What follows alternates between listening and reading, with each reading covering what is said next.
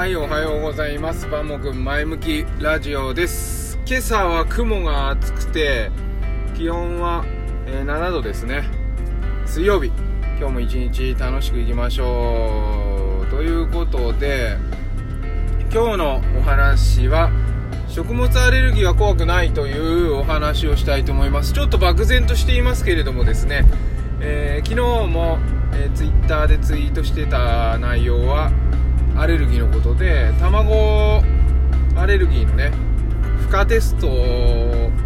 というほど、まあ、負荷がかかるわけではないんですがそういうのをやってましてですね家で。昨日はエビフライを卵黄のつなぎで作ったんですね。っていうような感じで、あのーアレルギーの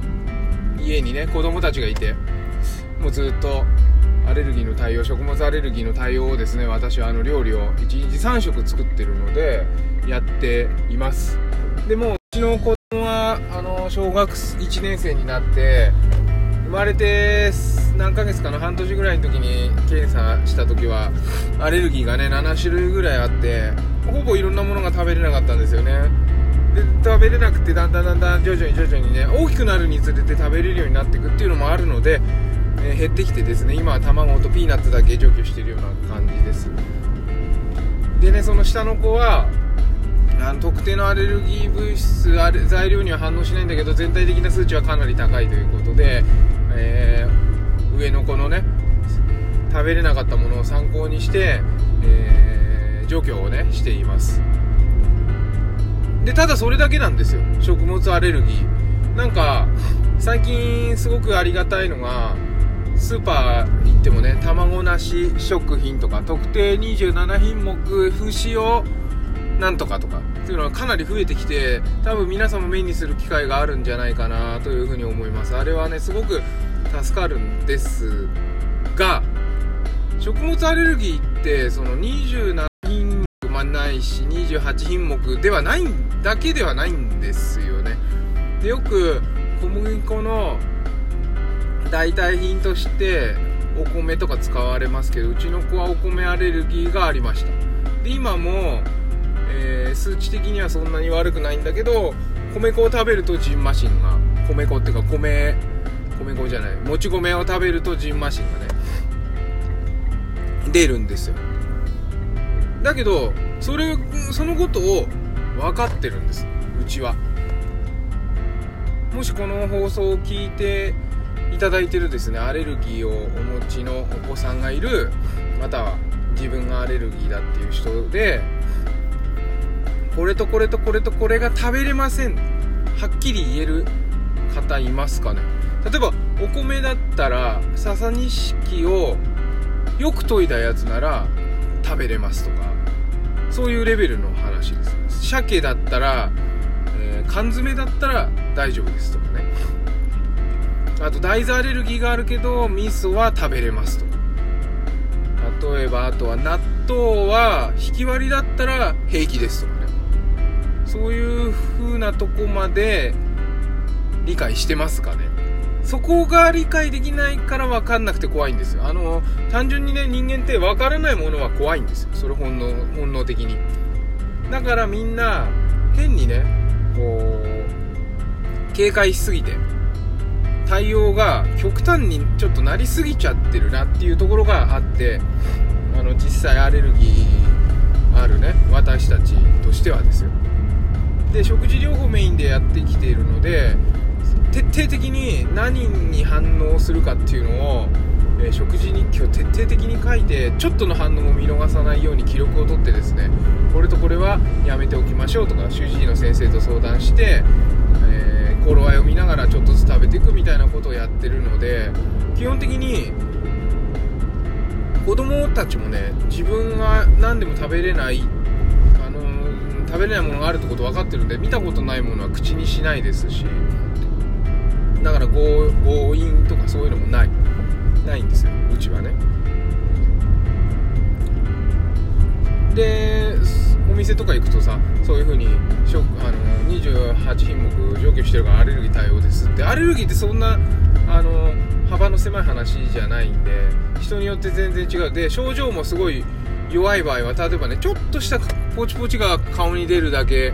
とかね。そういうのを見逃さず治療していく。治療って言っても食べないようにしてで頃合いを見ながら食べていくってことをしていけばアレルギーってねそんなに怖くないんですよ。だからそこをちょっとね私はすごくねこう皆さんに伝えたくてあのある意味ツイッターやったりラジオやったりしてるところがあるんですね。だからちょっとずつですねそのアレルギーのことその医学とかっていう話ではなくてうちの子供たちが食物アレルギーの治療をしてる上で徹底的に食べないってことから始めたことによってとても生活が楽だったんです。あの私もうちの妻もアトピーというかアレルギー持ちであのいきなり肌が痒くなったりするんですね。原因わかんない。原因わかんないから嫌なわけじゃないですか。だけどうちの子供たちは原因分かってるんでね。食べないようにしてるんでもう肌もツルツルだし全然症状も出てないし食べれるものを食べてるだけなんですよ。ただそれだけなんですだから調理する側もねそのいろんなニーズがあって難しくはなるんですけど例えばねあのー、卵を焼いたフライパンでも調理しちゃうとアレルギーマシン出ますっていう方もいますし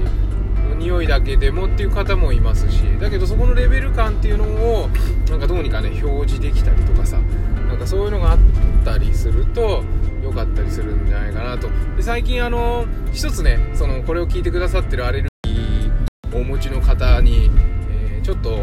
外食しやすい場所っていうのを1個お教えしたいと思います。それはね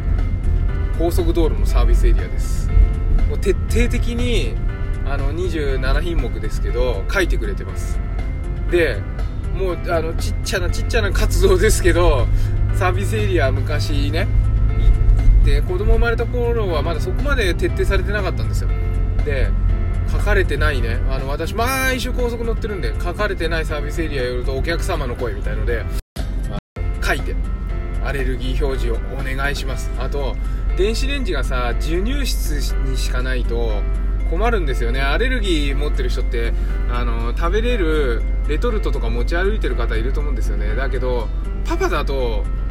授乳室入れないんですよ。だから授乳室でにあるとアレルギーの対応のレトルト食品を温められないので外に置いてくださいとかね。もう徹底的に書いてあのあちこちのサービスエリアとかパーキングエリア行くんで徹底的に書いて。でもねすごいんです。その翌週とか行くともう変わってんですよ。毎週行ってるから分かるんだけど。そのくらいねサービスエリアの方たちっていうのはなんか素晴らしいあの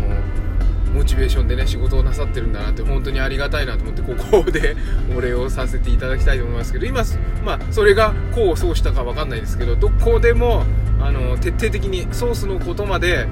えー、アレルギー物質書いてありますのでアイスとかねジェラートとかも食べやすいですしあのサービスエリア大きいサービスエリア行って外食するできるかもしれないんでね。ぜひそういう楽しみも楽しみつつ、えーアレルギーを持っていてもですねそれほど怖がらずにまた提供する側もですね、えー、それほど怖がらずにですね、え、みんなで認識して楽しく暮らせる社会ができたらいいなというふうに思っています。ちょっとこれからねいろいろ配信活動そっちのアレルギーの方向でもですねしていこうかなと思いますのでぜひ Twitter とか、え、ノートの方とかをですね見ていただけると嬉しいです。はい今日は長くなりましたけれども、えー、今日も一日健やかにお過ごしください。それではまた。